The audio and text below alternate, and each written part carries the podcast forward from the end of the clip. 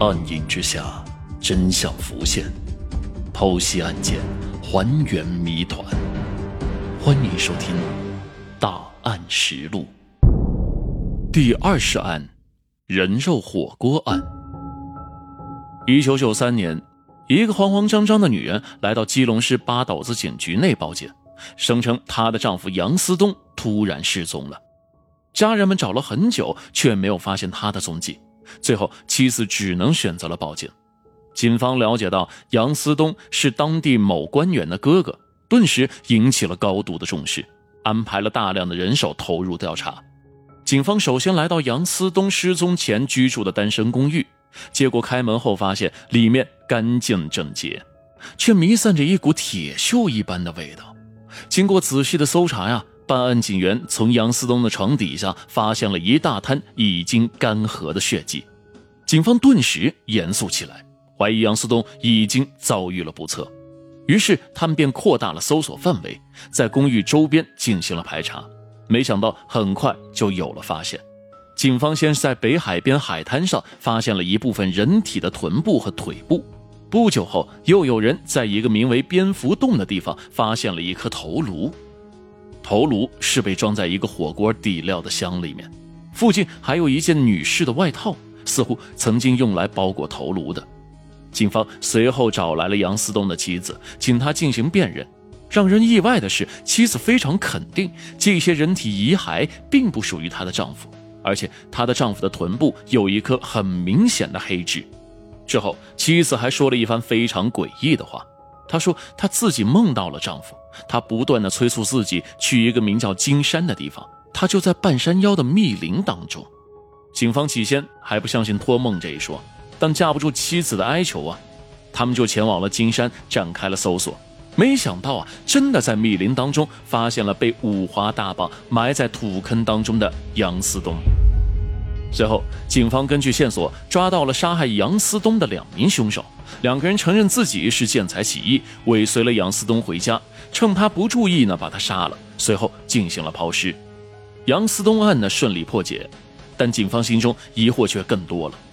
除了受害者托梦妻子一事，警方还无法解释在其他地方发现的那具不明身份的遗骸，这是否说明还有另外一位没被发现的受害者呢？可惜，警方没有查到任何的线索，这具身份不明的遗骸就成为了一桩悬案，很多年后都无从下手。直到七年后，一位牙齿被人恶意拔光的女子来到警察局报警，这才牵出了一起骇人听闻的案中案。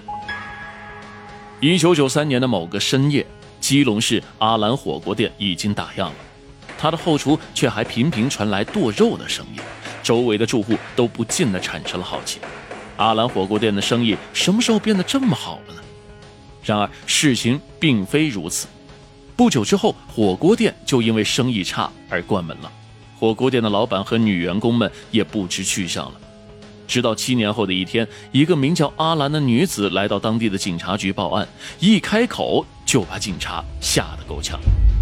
阿兰说，她的男朋友张肖汉在七年前杀害并肢解了一个名叫文烟的食客，并将他的部分身体做成了羊肉，供给了其他食客们享用。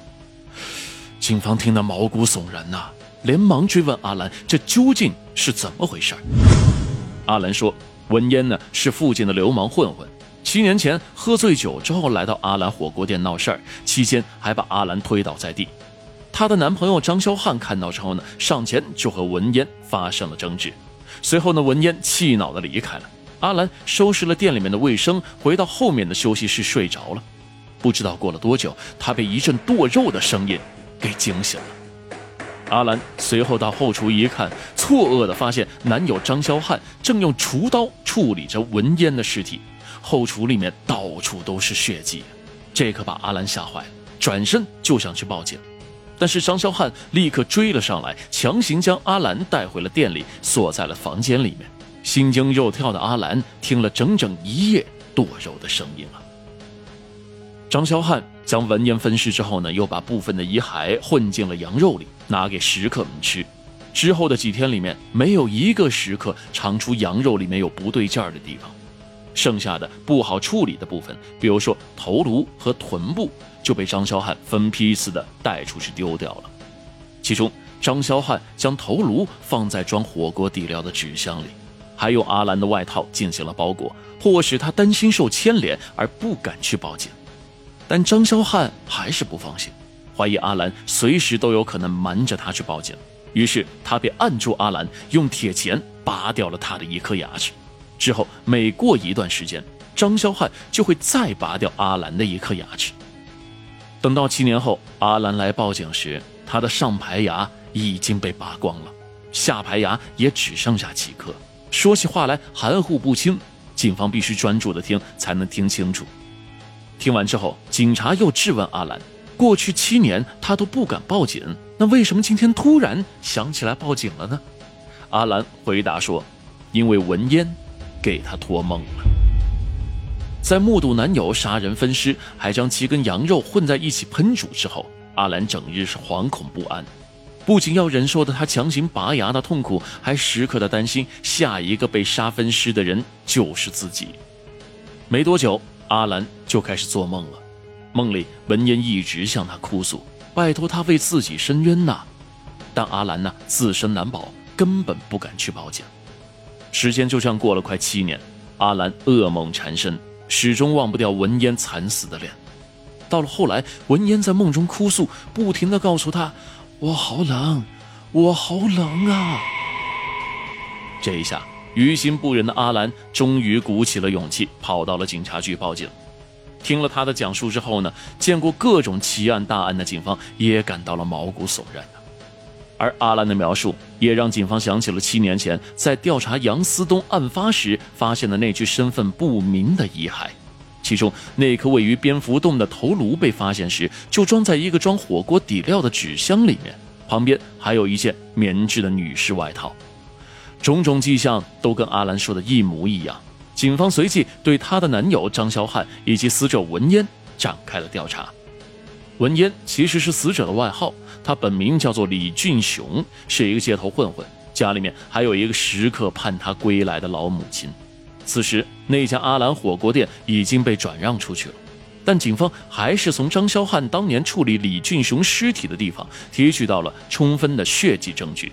并将张霄汉抓捕归案，可是，在证据面前，张霄汉拒不认罪，表现得非常从容平静，甚至面对文嫣的母亲提出了很多的质问。最后，警方决定与张霄汉打心理战，他们将被转让的火锅店重新做了装修，让其变得跟案发时一模一样，然后将张霄汉带到店里进行了审讯。这下，张霄汉彻底破防了，老老实实的交代了他的作案过程。但他否认自己将文嫣的部分遗骸做成羊肉火锅，更不可能卖给其他的食客享用啊！之后，张霄汉锒铛入狱。随着审判的进行，张霄汉最终被判处终身监禁。这个严重犯罪的家伙终于受到了应有的惩罚。然而，对于火锅店的客人们来说，这个事情仍然是一个巨大的冲击。对于他们来说，这个火锅店曾经是温暖的避风港。美食与友谊的象征，而现在，它却成了一段禁忌的记忆，让人不寒而栗。今天的案件讲完了，感谢您的收听。喜欢口述实案的小伙伴们，别忘了给主播点个关注，点个赞哦。我们下个案件再见。